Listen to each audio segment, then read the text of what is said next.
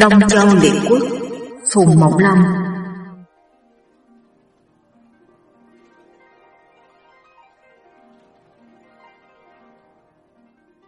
Hồi thứ 17 Nước Tống ăn lễ giết trường vạn, Vua sở thăm sát bắt tức hầu. Lỗ Trăng Công phá sông binh tề, Đắc thắng kéo binh về kinh đô, Người người lòng vui khôn xiết. Lỗ Trăng Công mới hỏi Tào Quế Thế chiến vừa rồi, tại sao ta lại thắng được giặc? Tào Quế nói, Phạm Việt quân lấy quai làm sức mạnh, quân tề xông trận đã hai phen, mà hai phen phải bị đẩy lui, thì quai của địch đã mất. Ta thờ lúc địch mất quai ta thị quai, như thế tất thắng.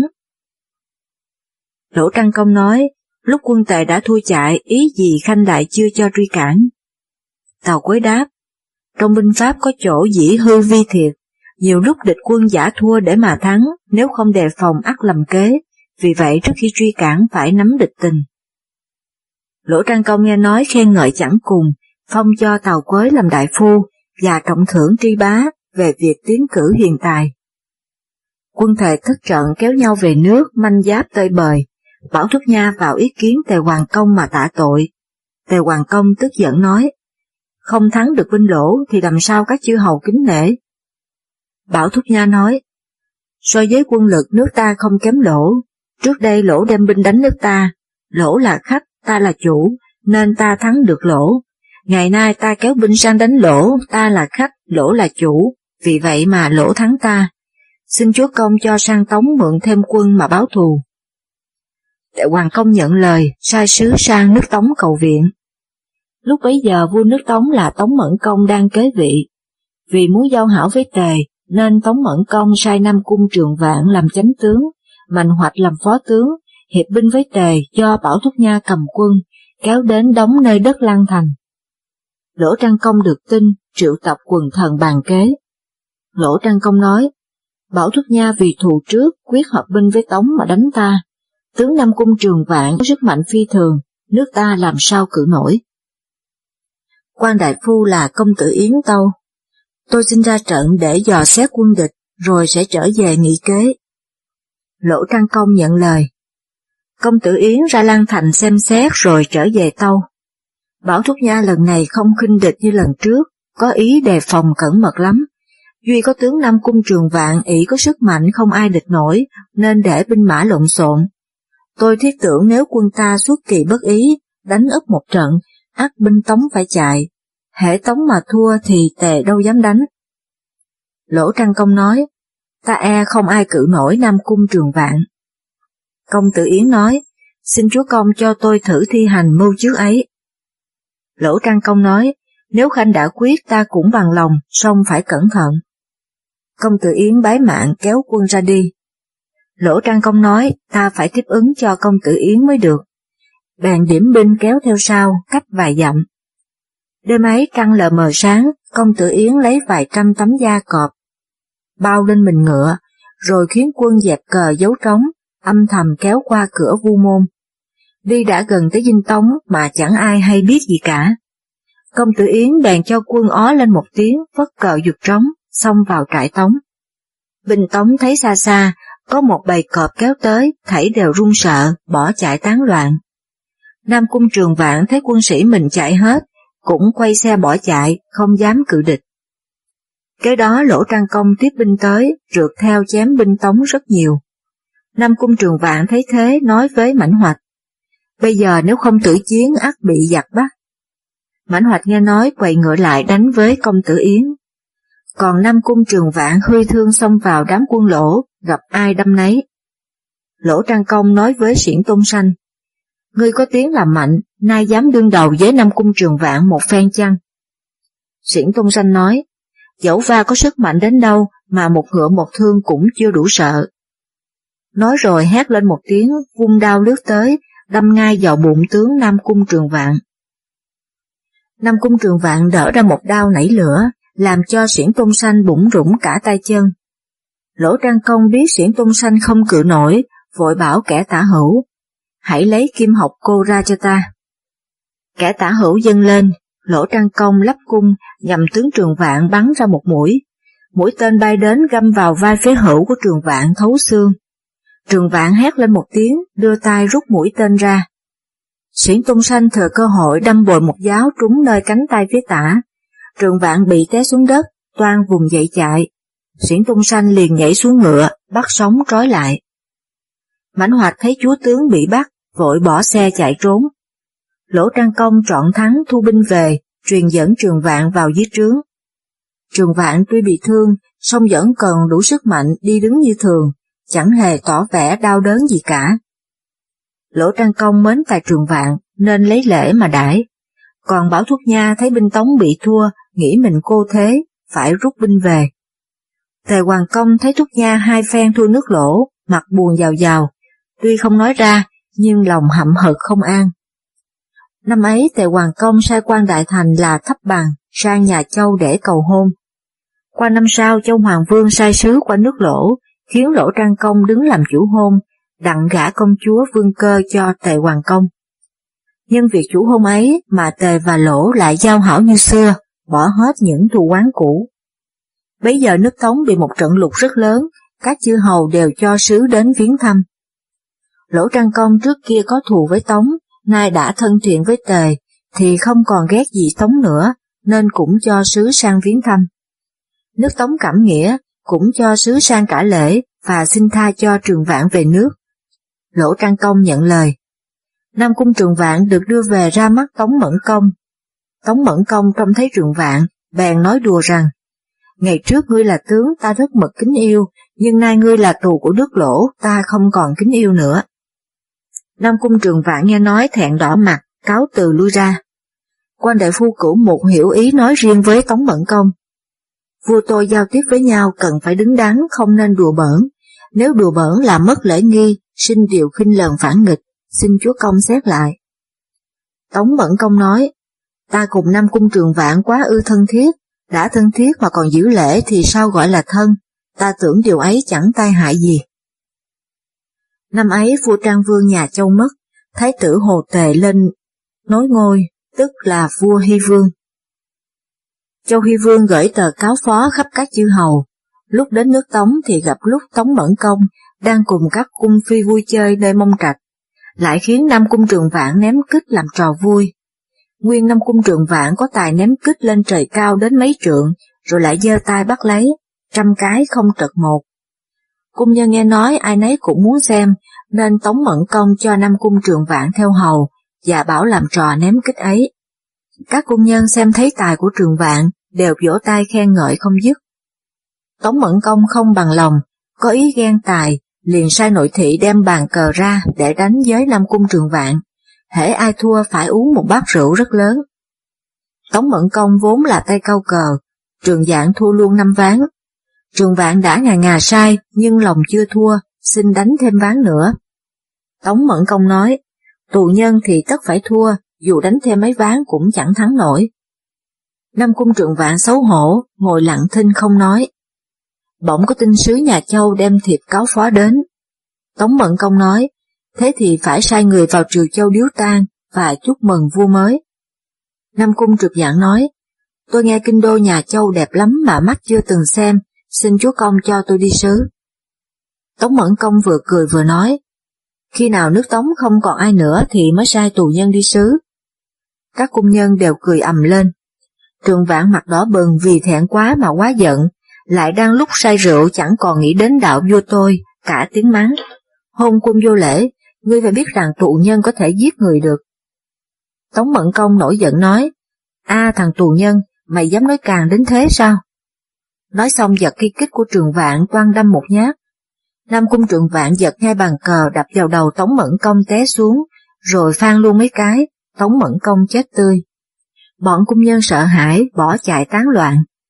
Nam cung trường vạn hơi giận chưa nguôi, cầm kích ra khỏi ly cung, gặp quan đại phu cửu mục. Cửu mục hỏi, chúa công có ở trong đó chăng? Nam cung trường dạng đáp, hôn quân vô lễ ta đã giết chết rồi, chớ hỏi làm gì. Cửu một ngỡ Nam cung trường vạn say rượu nói sẵn, nên mỉm cười nói, uống bao nhiêu rượu mà sai đến thế? Nam cung trường vạn nói, ta không say rượu, ta nói thật đấy. Vừa nói Nam Cung Trường Vạn vừa giơ bàn tay lên cho cửu mục xem, máu me còn dính ràng rụa. Cửu một thất kinh mắng lớn, đồ phản nghịch giết vua, tội ấy khó dung. Nói rồi liền giơ cái hốt lên đánh Nam Cung Trường Vạn. Nam Cung Trường Vạn bỏ cây kích xuống đất, tay trái đỡ văng cái hốt đi, tay mặt đấm mạnh vào đầu cửu mục. Đầu cửu mục vỡ nát ra từng mảnh, răng gãy bắn vào một chánh cửa, kim sâu vào đấy. Các bạn đang nghe truyện do Thanh Nguyệt của Thư viện audio.net diễn đọc. Giết xong cửu mục, Nam Cung Trường Vạn lượm kích lên, cầm tay thủng thẳng bước lên xe, coi như không có việc gì cả. quan thái tể qua đốc hay tin, vội vàng dẫn quân đến Bắc. Khi đến gần Đông Cung, gặp năm Cung Trường Vạn đi tới, nét mặt lầm lì. Qua đốc chưa kịp múa gươm, đã bị năm Cung Trường Vạn sáng cho một kích, chết không kịp mắng chửi tiếng nào. năm Cung Trường Vạn vào triều tôn công tử Du lên nối ngôi, các công tử khác nghe tin đều bỏ trốn ra nước ngoài, trong số đó có công tử Nghị Thuyết trốn sang nước bạc. Nam Cung Trường Giảng nói, Nghị Thuyết là người học giỏi có tài, nay trốn sang nước bạc ắt về sau sinh biến. Chỉ cần giết được Nghị Thuyết là xong, còn các công tử khác chẳng làm chi nổi mà sợ. Nói rồi liền sai con là Nam Cung Ngưu cùng với Mảnh Hoạch đem quân vây đánh bạc.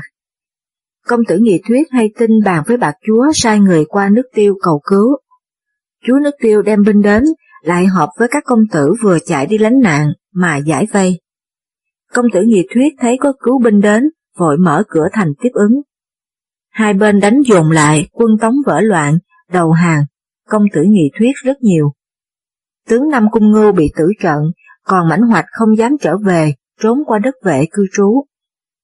Dẹp được binh tống, đái thuốc bì bày kế cho Nghị Thuyết, dựng cờ hiệu của binh tống, kéo về kinh đô, giả làm đoàn quân của Nam Cung Ngưu, chiến thắng kéo về. Nam Cung Trường Vạn ngỡ thiệt không chút đề phòng. Các công tử kéo quân thẳng vào trong thành hô lớn, hãy bắt tên phản nghịch Nam Cung Trường Vạn mà giết. Nam Cung Trường Vạn thất kinh, lập đợt vào cung phò công tử Du lánh nạn, nhưng vừa vào đến cửa đã nghe tin công tử Du bị giết. Trường Vạn thở dài nghĩ thầm, các nước chư hầu đều có giao hảo với Tống cả, nay chỉ có nước Trần là nghịch với Tống mà thôi vậy ta qua đó mới yên thân. Nghĩ rồi toan thoát cửa chạy ra, nhưng sực nhớ đến mẹ già hơn 80 tuổi, còn ở nơi dinh thất, bèn quay về nhà ôm mẹ lên xe, tay trái cầm kích, tay phải đẩy xe cho mẹ, phá cửa thành chạy nhanh như bay, không một ai dám cản trở cả. Từ Tống sang Trần đường xa hơn 300 dặm, mà Nam Cung Trường Vạn chỉ 41 một ngày đã đến nơi thật là một người sức khỏe lạ lùng, xưa nay ít có. Công tử Du bị chết, công tử Nghị Thuyết lên nối ngôi, xương hiệu là Tống Hoàng Công. Tống Hoàng Công phong cho đái thuốc bì làm đại phu, lại sai sứ sang nước Trần, yêu cầu Trần bắt giao năm cung trường vạn về nước. Lúc bấy giờ công tử Mục Di mới lên 5 tuổi, đứng bên cạnh Tống Hoàng Công, nghe nói cười lớn thưa, không bắt được năm cung trường dạng đâu. Tống Hoàng Công hét, mi là con nít biết chi mà nói. Công tử Mục Di nói, người có sức khỏe ai mà chẳng kính trọng, tống bỏ đi thì Trần tất dùng, nếu không có lễ vật để mua lòng, chẳng bao giờ Trần chịu bắt trường vạn. Tống Hoàng Công nghĩ lại khen phải, liền sai sứ đem nhiều lễ vật châu báu sang cống hiến cho Trần, đồng thời cũng sai sứ sang nước vệ, yêu cầu bắt mảnh hoạch nữa. Sứ Tống qua đến vệ vào ra mắt, vệ Huệ Công hỏi quần thần, Quần thần đều thưa, mãnh hoạch trong lúc nguy cấp sang đầu ta, lẽ nào ta lại bỏ? Quan đại phu công tôn nhĩ can, dung dưỡng kẻ hung ác thật chẳng ích chi, nước vệ và tống xưa nay vẫn giao hảo với nhau, nay chỉ vì muốn giữ mảnh hoạch, làm cho hòa khí hai nước mất đi, đó là thất sách. Vệ Huệ công khen phải truyền trói mảnh hoạch giải sang nước Tống. Lại nói qua việc sứ Tống sang Trần yêu cầu bắt Nam Cung Trường Vạn, sứ tống mang lễ vật rất nhiều vào ra mắt. Trần Tuyên Công thăm lễ thuận trả nam cung trường vạn, nhưng lại sợ sức mạnh của nam cung trường vạn khó mà bắt được. Bèn bảo công tử kết đến nói với nam cung trường vạn rằng, Chúa công tôi được tướng quân đến đây, khác nào như được mười thành, dẫu nước tống cố xin đến đâu, chúa công tôi cũng chẳng nghe. Chúa công tôi sợ tướng quân có lòng nghi, nên sai tôi ngỏ lời tâm phúc để tướng quân được biết. Nếu tướng quân có chê nước trận là nhỏ mọn, muốn đi đến một nước khác thì cũng xin thư thả. Chúa công tôi sẽ vì tướng quân mà sắp sửa hành trang. Nam Cung Trường Vạn cảm động nói, Chúa Công có lòng bao dung tôi rất mến phục, xin ở đây để đem sức mình mà đền ơn. Công tử kết bày tiệc rượu đãi đằng, rồi xin cùng Trường Vạn kết làm anh em. Ngày hôm sau, Nam Cung Trường Vạn thân hành đến tư dinh công tử kết để tạ ơn. Công tử kết cũng bày tiệc khách đãi, khiến các tỳ thiếp dân rượu cho Trường Vạn uống, đến say mềm. Công tử kết lấy một tấm da dê rất lớn, khiến bọn võ sĩ bó Trường dạng lại, bên ngoài dùng dây gân trâu cột rất chắc, lại bắt cả bà mẹ của Trường Vạn nữa, rồi áp giải một lượt qua tống. Đi đến nửa đường, Nam Cung Trường Vạn tỉnh rượu, vùng vẫy rất dữ, nhưng da dê bền và trói chặt quá không làm sao tung ra được. Khi đến gần thành tống, tấm da dê rách, tay chân trường vạn lòi ra ngoài. Bọn quân sĩ lấy gậy đánh đến dập cả xương ống. Tống Hoàng Công truyền đem năm cung trường vạn và mảnh hoạt ra lóc từng mảnh thịt để làm mắm, rồi chia cho các quan, mỗi người một ít, và bảo, kẻ nào làm tôi không trọn đạo thờ vua, hãy trông vào thứ mắm đó. Mẹ Nam Cung Trường Vạn già hơn 80 tuổi cũng bị giết chết. Nhắc qua tề Hoàng Công, từ khi thua lỗ ở đất trường thược, lấy làm hối hận nghĩ thầm. Bởi ta không nghe lời quản trọng nên mới thất binh như vậy. Từ đó giao tất cả quyền chính cho quản trọng, ngày nào cũng ở trong cung uống rượu với các cung phi. Nếu có ai đem việc nước nói đến thì tề hoàng công bảo, sao nhà ngươi không nói với quản trọng? Bấy giờ có thủ điêu là đầy tớ yêu của tề hoàng công, từ khi tề hoàng công giao việc quốc chính cho quản trọng, thường ở trong cung ít ra ngoài, nên thủ điêu không làm sao thân cận đặng, vì ra vào nội đình là chuyện cấm. Thủ điêu bèn tự thiến mình rồi xin cho vào cung hầu hạ. Tề Hoàng Công thấy vậy thương tình cho hầu cận một bên. Lại có dịch nha là người rất thạo về nghề đánh xe, bắn giỏi, nấu ăn rất khéo. Ngày kia công chúa Vương Cơ có bệnh, dịch nha nấu đồ ăn dâng lên. Vương Cơ ăn xong khỏi bệnh, do đó Vương Cơ đem lòng yêu mến, Dịch Nha lại đem nghề nấu ăn của mình khoe với Thủ Điêu, nhờ Thủ Điêu tiến cử mình được ý kiến vua. Thủ Điêu tâu lại với Tề Hoàng Công. Một hôm Tề Hoàng Công gọi Dịch Nha đến hỏi, ngươi có phải là kẻ nấu ăn khéo không? Dịch Nha tâu, tâu chúa công, tài ấy không ai sánh kịp. Tề Hoàng Công nói đùa, các giống điểu thú trùng ngư ta đã dùng đủ, bây giờ chỉ có thịt người ta chưa biết mùi vị mà thôi. Dịch Nha lui ra, Đến bữa trưa đem vào dân một mâm thịt chín mềm như thịt dê non, mùi thơm ngào ngạt. Tề Hoàng Công ăn xong hỏi Dịch Nha, thịt gì mà ngon thế? Dịch Nha tâu, đó là thịt người. Tề Hoàng Công giật mình kinh ngạc hỏi, nhà ngươi lấy ở đâu? Dịch Nha tâu, đứa con trai đầu lòng của tôi mới lên ba tuổi, tôi thiết tưởng đã trung với vua thì còn kể gì đạo nhà, nên làm thịt con đem dâng lên cho chúa công ăn. Tề Hoàng Công trầm mặt lại nói, thôi ngươi hãy lui ra. Từ ấy Tề Hoàng Công cho rằng Dịch Nha có lòng trung nghĩa, nên vẫn yêu quý như thủ điêu vậy. Thủ điêu và Dịch Nha không ưa quản trọng, nay thấy mình được vua tin dùng, bèn tâu với Tề Hoàng Công. Tâu chúa công, chúng tôi thiết tưởng quyền hạn vua tôi có giới hạn, nay mỗi mỗi chúa công đều giao cho quản trọng, tựa hồ như nước tề không còn có vua. Tề Hoàng Công vừa cười vừa nói, Ta đối với trọng phụ chẳng khác nào như thân thể đối với tay chân, nếu tay chân mà mất thân thể bị tàn phế, có dùng được việc gì? Chúng bay là tiểu nhân, biết gì mà nói. Thủ điêu và dịch nha từ đó không dám nói nữa. Quảng trọng từ ngày bình chánh đem lại cho nước tề khá thịnh vượng. Thời bấy giờ nước sở đương hồi cường thạnh, mấy nước nhỏ ở miệt hấn đông đều phục tùng cống lễ. Duy có nước sái cậy thế kết thân với tề, nên không chịu tùng phục. Nước sái và nước tức đều kết hôn với nước trần. Sái hầu cưới người chị, tức hầu cưới người em. Tức phu nhân là tức vĩ, nhan sắc tuyệt vời, đã đẹp mà tánh tịnh lại đoan chính, trông rất khả ái. Một hôm tức vĩ được phép tức hầu cho về nước trần để viếng quê hương. Khi đi ngang qua thành nước sái, sái hầu hay tin bụng bảo dạ. Tức phu nhân là em vợ ta, nhân lúc đi ngang qua đây, lẽ nào ta lại không rước vào thành hội kiến? Bèn sai người đón tức phu nhân rước vào cung đãi tiệc. Trong lúc ăn uống, sái hầu dùng lời trêu ghẹo tỏ ra không đứng đắn. Tức phu nhân nổi giận, bỏ tiệc ra đi. Tức hầu hay được chuyện sái hầu vô lễ chọc ghẹo vợ mình, lòng căm phẫn nghĩ cách báo thù. liền sai sứ vào triều cống nước sở và mật cáo với sở văn vương rằng Sái hầu cậy thế có tề che chở nên không phục sở, vậy xin sở cứ cất binh qua đánh nước tôi. Nước tôi sẽ sang cầu cứu nước sái, sái hầu là người nông nổi thì tất đem binh đến cứu. Bấy giờ quý quốc sẽ hiệp binh với nước tôi mà bắt sái hầu trị tội. Sở Văn Vương được kế mừng lắm cất quân sang nước tức. Quân sĩ rần rộ kéo đến vây thành. Tức hầu liền viết mật thư sai sứ sang nước sái cầu cứu. Đúng như lời tức hầu đã dự tính, sái hầu không suy nghĩ gì cả, cơ binh đến nước tức mà giải vây. Nhưng vừa đến nơi thì bị binh sở phục nơi yếu lộ, đánh một trận tơi bời, quân sĩ rối loạn. Sái hầu thất kinh, toan chạy vào thành nước tức mà trốn, nhưng tức hầu đóng chặt cửa thành không cho vào. Biết mình đã mắc kế, quán hận thấu trời, sái hầu đành bó tay, nộp mình cho nước sở. Sở Văn Vương dẫn sái hầu về nước, truyền quân đem xử trảm.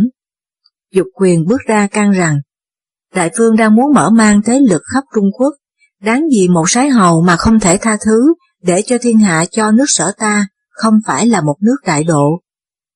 Sở Văn Vương nói, Sái hầu là một đứa ngạo nghễ, lâu nay không đầu phục, hận ấy chưa nguôi, nay đã bắt được, lẽ nào lại tha đi. Nói rồi truyền quân đem chém. Dục quyền cản lại nói, không không xin đại vương nghĩ lại, lẽ nào vì một quán nhỏ mà quên đại sự, nếu đại vương cho sái hầu về nước, ác từ nay sái hầu không còn dám ngạo mạn nữa. Đã vậy các chư hầu khác trông thấy gương ấy mà mến đức đại vương. Sở văn vương nhất định không nghe. Dục quyền nổi giận một tay nắm áo sở văn vương, một tay rút gươm nói lớn, thà tôi cùng chết với đại vương, còn hơn để đại vương làm mất nghiệp cả. Sở văn vương thấy thế sợ sệt nói dội, thôi thôi ta chịu nghe theo lời khanh. Nói xong truyền tha cho sái hầu. Dục quyền thấy vua đã tha chết cho sái hầu vội vã quăng gươm quỳ tâu. Tâu đại vương, đại vương đã nghe lời can gián của tôi, thật may mắn cho nước sở, nhưng tôi phạm tội hiếp vua thật đáng chết, vậy xin cúi đầu chịu tội. Sở Văn Vương nói, lòng trung thành của ngươi đã vượt quá tội lỗi, ta không thể vì lỗi nhỏ ấy mà làm cho lu mờ tấm gương trung nghĩa. Dục quyền tâu, tâu đại vương đại vương tưởng tình tha cho tôi, nhưng tôi không thể tha cho tôi được. Nói xong, cúi xuống lượm thanh gươm cắt đứt một chân, rồi hét to, kẻ nào làm tôi vô lễ với vua thì hãy xem đây. Sở Văn Vương quá cảm động, truyền đem cái chân của dục quyền cất vào kho, để ghi cái lỗi mình không chịu nghe lời can gián. Đoạn sai ngữ y chuyên chữa cho dục quyền. Sau một thời gian dục quyền được lành bệnh nhưng không đi được. Sở Văn Vương phong cho làm chức đại hôn để giữ cửa thành. Cái đó Sở Văn Vương mở tiệc tiễn hành, đưa sái hầu về nước. Trong tiệc Sở Văn Vương truyền bọn vũ nữ đờn ca hát sướng tưng bừng, lại truyền cho mỹ nữ dân rượu. Trong lúc đang đối ẩm, Sở Văn Vương chỉ vào một mỹ nữ nói, nàng này đã đẹp lại có tài hát hay. Nói xong, bảo mỹ nữ ấy dâng cho sái hầu một chung rượu. Sái hầu tiếp lấy uống cạn, rồi tự tay rót một chén đầy, bước đến dâng cho sở văn vương để tạ ơn. Sở văn vương tiếp lấy chén rượu vừa cười vừa hỏi, Sái hầu đã bao giờ trông thấy một người đào đẹp tuyệt trần chưa? Sái hầu nghe nói, sực nhớ đến mối thù của tức hầu vừa rồi, đã xui sở đánh sái, bèn tâu. Tâu Đại Vương theo nhận xét của tôi, trên thế gian này không ai đẹp bằng tức vĩ, nàng ấy quả sánh với thiên Nga trên cung quản. Sở Văn Vương hỏi, cái đẹp của tức vĩ như thế nào?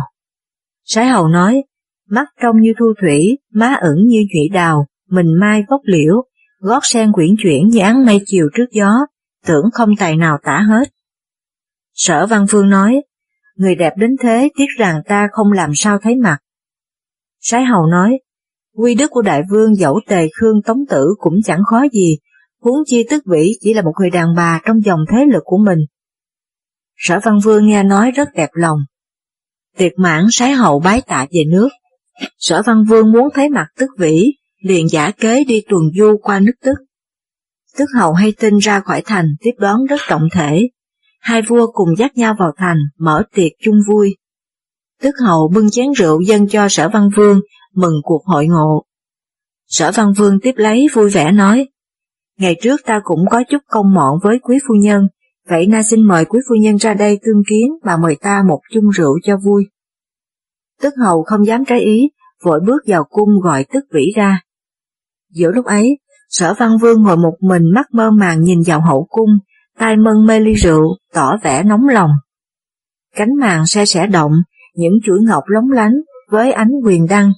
Nàng tức vĩ từ từ bước ra, gót hài thoang thoát, hơi thương ngọt ngào, khiến cho sở văn vương cảm thấy như mình đang lạc vào chốn tiên bồng. Tức vĩ đến sụp lại sở văn vương, rồi đưa tay lấy ly rượu. Rất đầy. Bàn tay ngọc với ly này không phân biệt màu sắc. Sở văn vương ngẩn ngơ nhìn, rồi đứng dậy toan tiếp lấy chén rượu, nhưng tức vĩ đã trao cho một cung nữ để dâng lên cho sở văn vương. Sở văn vương vừa cạn chén thì tức vĩ đã bái tạ lui vào cung. Rèm châu khép kín bóng hồng, hơi hương còn thoảng rượu nồng chưa phai. Ngày hôm sau sở văn vương lại bày tiệc nơi quán dịch cho quân giáp sĩ phục xung quanh rồi mời tức hầu ra dự tiệc. Lòng đã định trước nên tiệc đến nửa chừng sở văn vương mượn giọng say rượu của trách tức hầu. Ta có công với quý phu nhân rất nhiều, nay quân đến đây quý phu nhân lại không vì ta mà khao thưởng. Tức hầu nói, nước tôi nhỏ bé không sẵn vật thật để khao thưởng quân sĩ cho đủ, xin đại vương cho phép tôi được sắp đặt đã. Sở văn phương đập tay xuống bàn, làm mặt giận nói, thật là đứa bội phản, tìm lời khéo léo để lừa ta, vây đâu, hãy bắt đứa bông ân trói lại. Quân giáp sĩ nhảy sổ ra bắt sái hầu tức khắc. Nàng tức vĩ hay tin chồng bị bắt, ngửa mặt lên trời than, ôi đi rước cọp về nhà nên mới sinh họa thang rồi chạy thẳng ra vườn hoa, toan nhảy xuống giếng tự vận. Giữa lúc đó sở văn vương đã kéo binh vào cung để tìm bắt tức vĩ, nhưng không thấy tức vĩ đâu, mới truyền các tướng tỏa ra khắp nơi lục soát. Nàng tức vĩ chưa kịp tự vận, liền bị tướng nước sở là đấu đan bắt lại và nói, phu nhân không muốn sống để mà cứu mạng cho chồng sao, tội gì cả hai vợ chồng chịu chết. Tức vĩ lặng thinh, đấu đan dẫn vào nạp cho sở văn vương, sở văn vương kiếm lời dịu ngọt dỗ dành. Nếu nàng chịu về sở, ta sẽ tha chết cho tức hầu. Tức vĩ đôi dòng lệ động trên đôi mi mắt long lanh như mặt nước hồ thu nổi sóng, đứng im không thốt ra lời. Sở văn vương phong cho nàng làm phu nhân, và thấy đôi má nàng tự hoa đào, nên gọi nàng là đào hoa phu nhân. Kế đó sở văn vương đài tức hầu ra đất nhữ thủy, chẳng bao lâu, tức hầu vì đau buồn mà lìa trần.